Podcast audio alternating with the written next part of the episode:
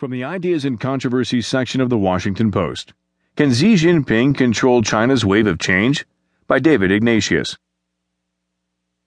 Some of the luxury boutiques along Des Voeux Road here seemed nearly empty of Chinese customers at times this past weekend. With an anti corruption campaign raging on the mainland, this evidently isn't the moment for Chinese to engage in conspicuous consumption. Party titans grip on dissenting voices, headlined the South China Morning Post on Friday. The story reported.